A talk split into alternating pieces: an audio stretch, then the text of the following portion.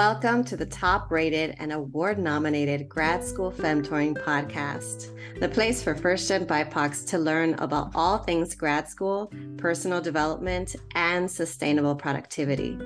This is Doctora Yvette Martinez Vu, and I will be serving as your Femtor, providing you with tips and tricks and everything else you need to know to successfully navigate grad school and beyond.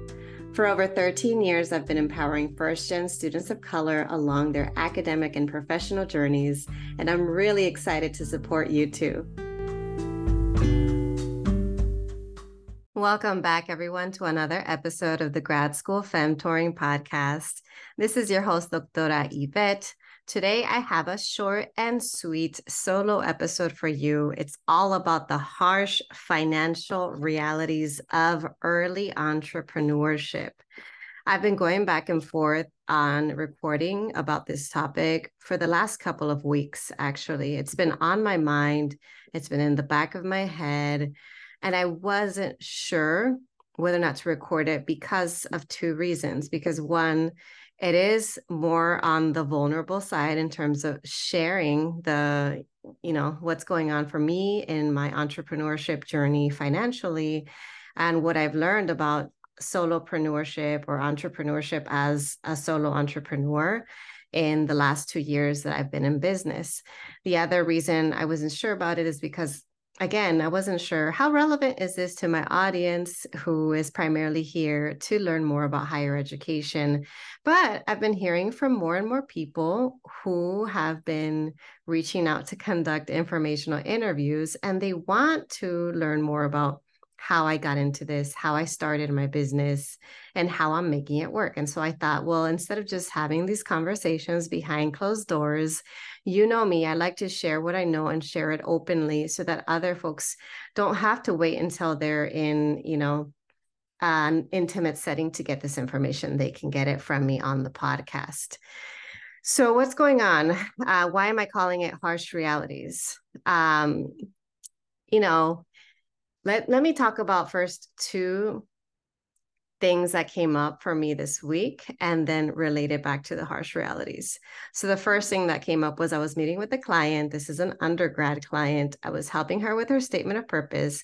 And as she was reworking her statement with my the support of my guiding questions, she she said out loud, Wow, I can see why they pay you the big bucks. She was so excited at the progress she was making with her statement. And she made that, she just made that claim.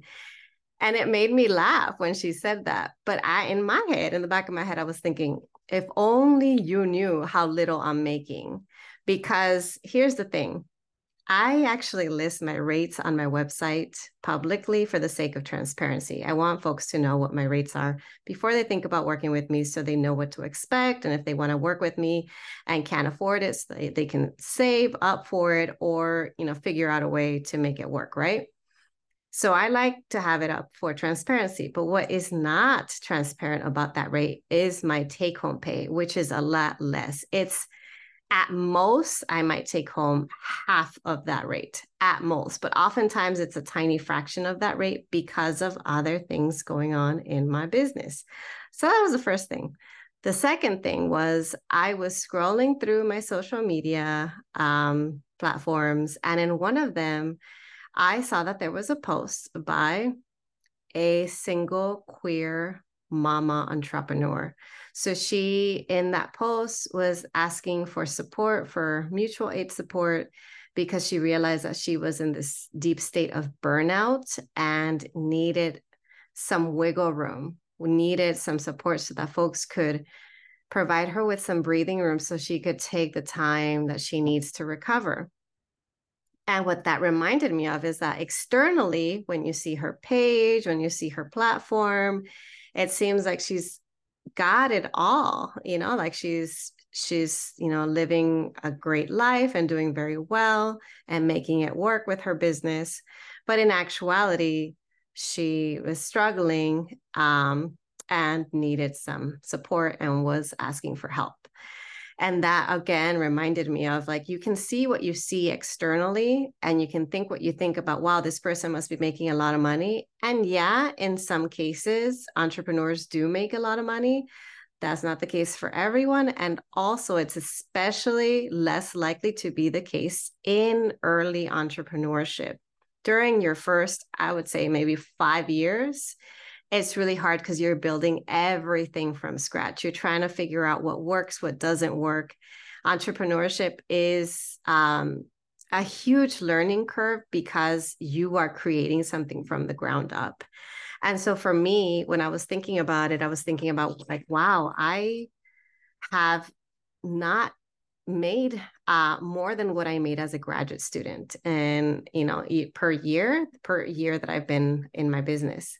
That's a lot to say. I mean, that's a lot to say out loud. That's the vulnerable piece of it is saying like wow you know I, yes i'm charging these rates that are rates that are appropriate within the range of what's out there and, and appropriate within my years of experience i have 13 years of experience y'all like that adds up that's what when people work with me and they see what they get from working with me and all the support that they get what they learn and the outcomes that they get from working with me a lot of my clients just keep re-enlisting and i honor their rate. So if they started working with me two years ago when my rates were lower, they're still paying that rate.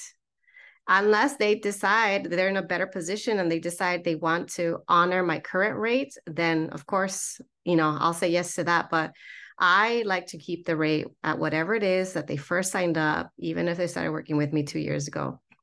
So, um, so yeah, so there's that.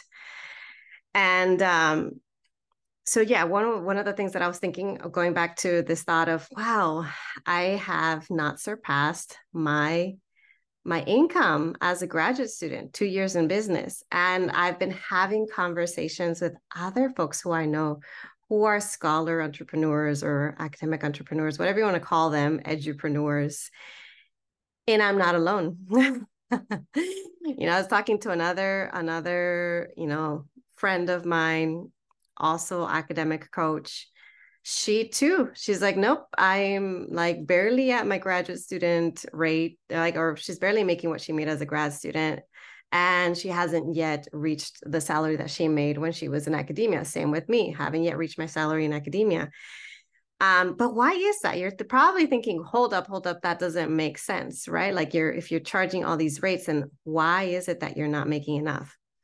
A couple of things. One is a lot of us, when we start out, we, if we're service based businesses, we're having to go out and find every single client. So, literally, every dollar that we make, we're going out, you know, doing the outreach, doing the marketing, whatever you want to call it, and finding clients. And every single one we've got to find. So, there's that. The second thing is that there's a lot of labor that we do that is unpaid. So, any of the admin work when you have a nine to five, you get paid for that time. You're checking emails, you get paid. You check Slack, you get paid. You update any kind of information, you're updating a website, social media, whatever at your job, you get paid. We don't get paid for that. So, we don't get paid. I don't get paid for you know, like I said, the communication that I uh, offer, you know, to my clients in between sessions.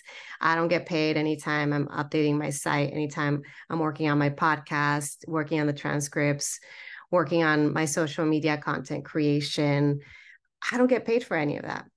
I don't get paid when I send tutorials to my clients in between sessions, when I send them handouts. I don't, you know, get paid when I'm, you know, consulting with entities to have them hire me to do the speaking engagements for them. Sometimes we got to meet once or twice before the event in preparation for it. I don't get paid for that. You know, it's it's a lot of labor. I I was writing down kind of all the things that I do and I realized that wow, like the majority of the things that I do are unpaid things. The only things that I get paid for are my speaking engagements my one-on-one coaching clients and my group coaching program, my grad school femtoring academy, which I'm revamping right now. So if you wanna, if you want to learn about personal development and sustainable productivity, here's my little pitch to you to check it out by going to gradschoolfemtoring.com slash academy. I've revamped it so that way there's a rolling enrollment and I'm going to be adding some other things to it. And I even have a scholarship there for folks who are worried, you know, if they can't pay the rate, check out the scholarship um, available. It's a partial scholarship to see if that might work for you. But anyway, going back to to what I was saying, which is that there's so much that I do and that a lot of entrepreneurs in general do that's not paid. Even my book, which I'm thrilled about. I'm so excited that my book is grad school for me demystifying the application process for first gen BIPOCs. I'm excited that it's coming out next year, April 2024.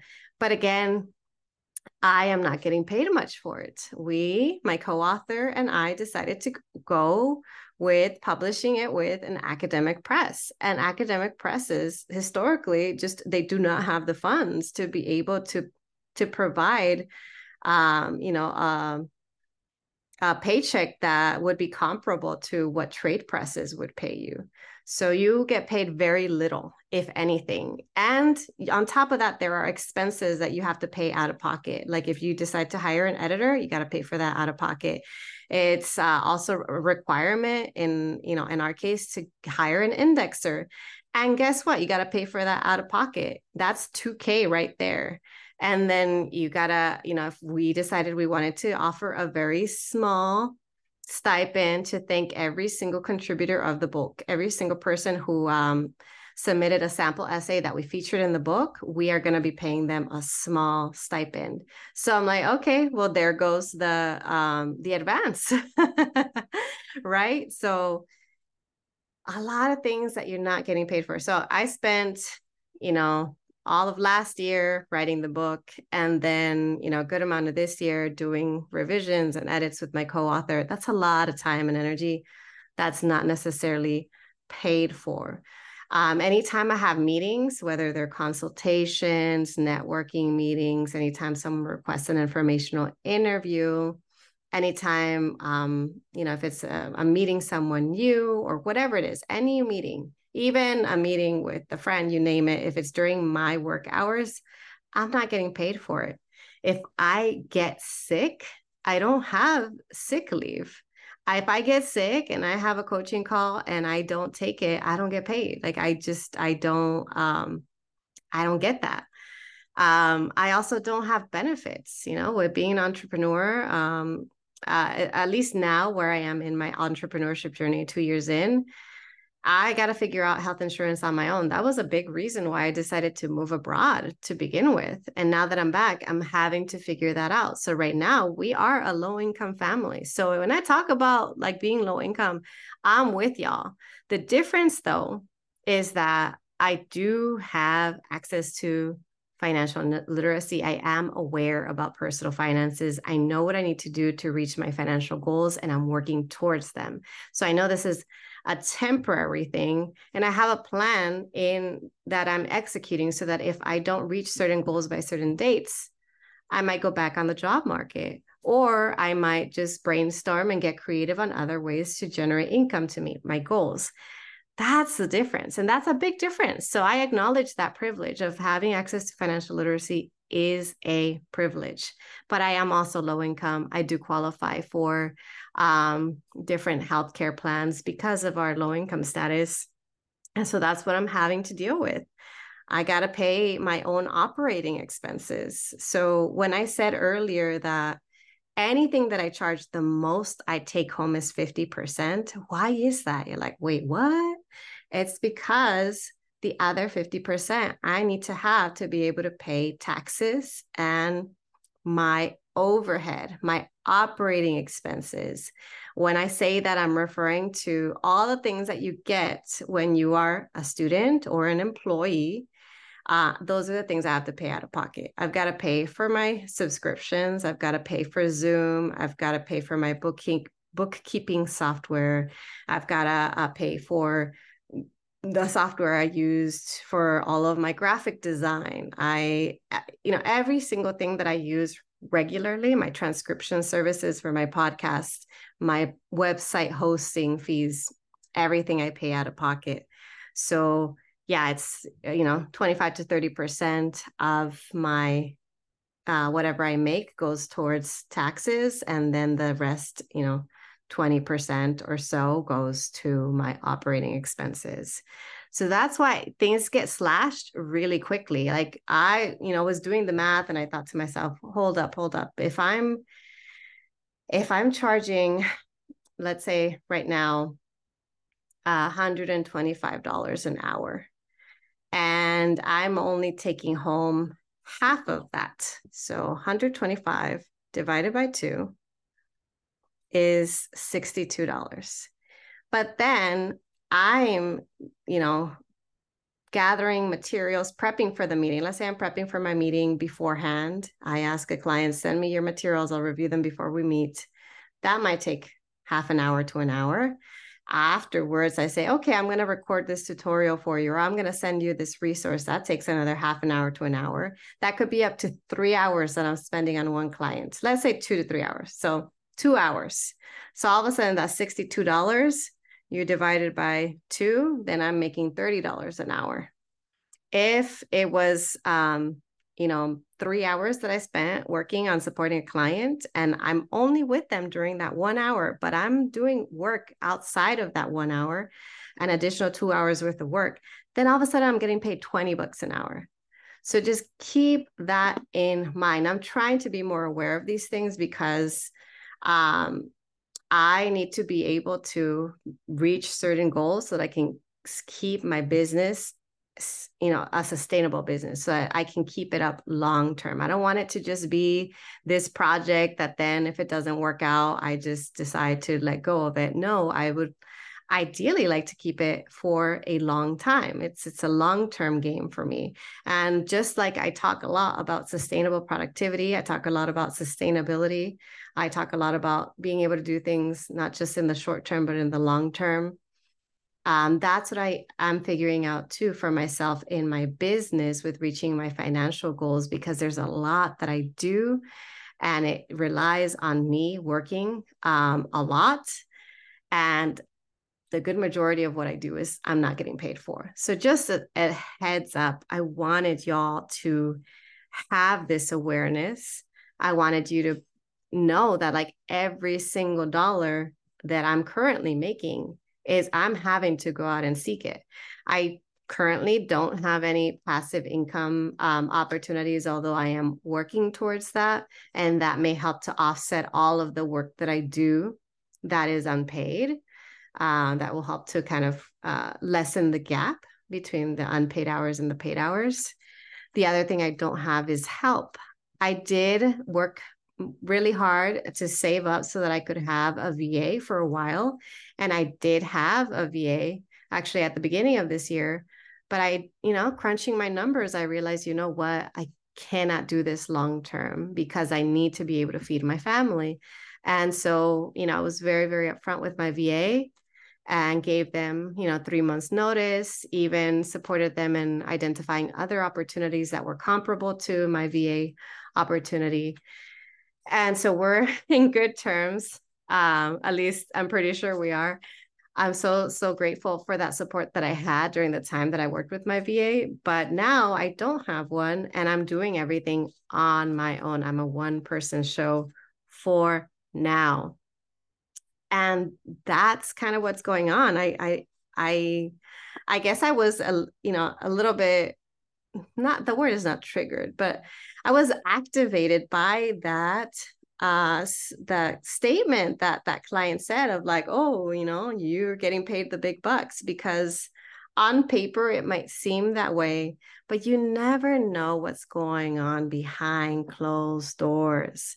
Someone might seem like they have their life together, but you know what? You don't know what's going on behind closed doors. Some relationships might seem like they're the perfect relationship. You don't know what's going on behind closed doors. Uh, so the same, you know, is true about me. I feel like I'm actually doing really, really well in other areas of my life. I feel like my mental health is really good. I'm doing a lot better with managing my chronic illnesses. I have reached a lot of really incredible personal and professional milestones. I really do feel like I am aligned. And that was my word of the year this year. It's like, I want to be in, like, I want to realign. I want to be in alignment. And so I've pursued things and taken the risks and have have had to quite literally pay the cost of of being courageous and trying new things and now I'm I've arrived at a place where I'm like, yes, this feels really, really good. Now I just have to make sure that financially things make sense too. So that's kind of my that's the episode. I feel like it's a part rant, part talking about the harsh realities because I do think it's important to talk about the good, the bad, the ugly, about all kinds of topics related to anything that someone who is pursuing higher ed might be interested in. And I know that entrepreneurship is highly romanticized. A lot of folks, actually, I'm about to give a talk to this uh, group of um, academics who are in a group program interested in leaving higher ed. And so a lot of them are actually considering leaving higher ed and they're starting their side hustles. So they're starting a business on the side while they still have their higher ed salaried jobs. And I this is the kind of information I want them to know. I want them to know, you know what? It looks really, really great. Uh, you know, on social media, it looks really, really great.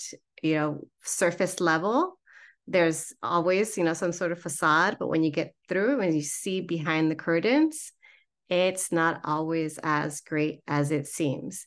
I don't regret pursuing entrepreneurship.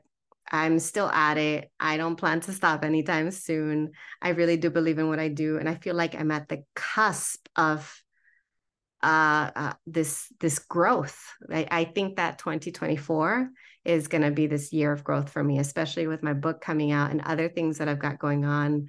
Be, again, that I'm not talking about publicly quite yet until I'm done with those things. But um, yeah, it's not easy. It, it can be harsh. You know, the for the first couple of years, you know, having a nine to five is also not easy. Having a nine to five, um, you know, for for some of us is just not sustainable. But if you decide that you want to pursue entrepreneurship, please know what you are signing up for. Look into it, talk to folks who are doing it, and have a plan. That is what helps me with anything that I try to do, any goals that I try to reach, is I always try to have a plan. I always try to be a couple steps ahead of things. And as soon as I reach the the danger zone or the red line for anything, the danger zone with my health, the danger zone with my finances, the danger zone with you name it, any other area of my life, I have that plan B of like if this doesn't work out, then the next thing I'm gonna do is X. And so that's what's that's what I'm still kind of working towards is working towards my goals.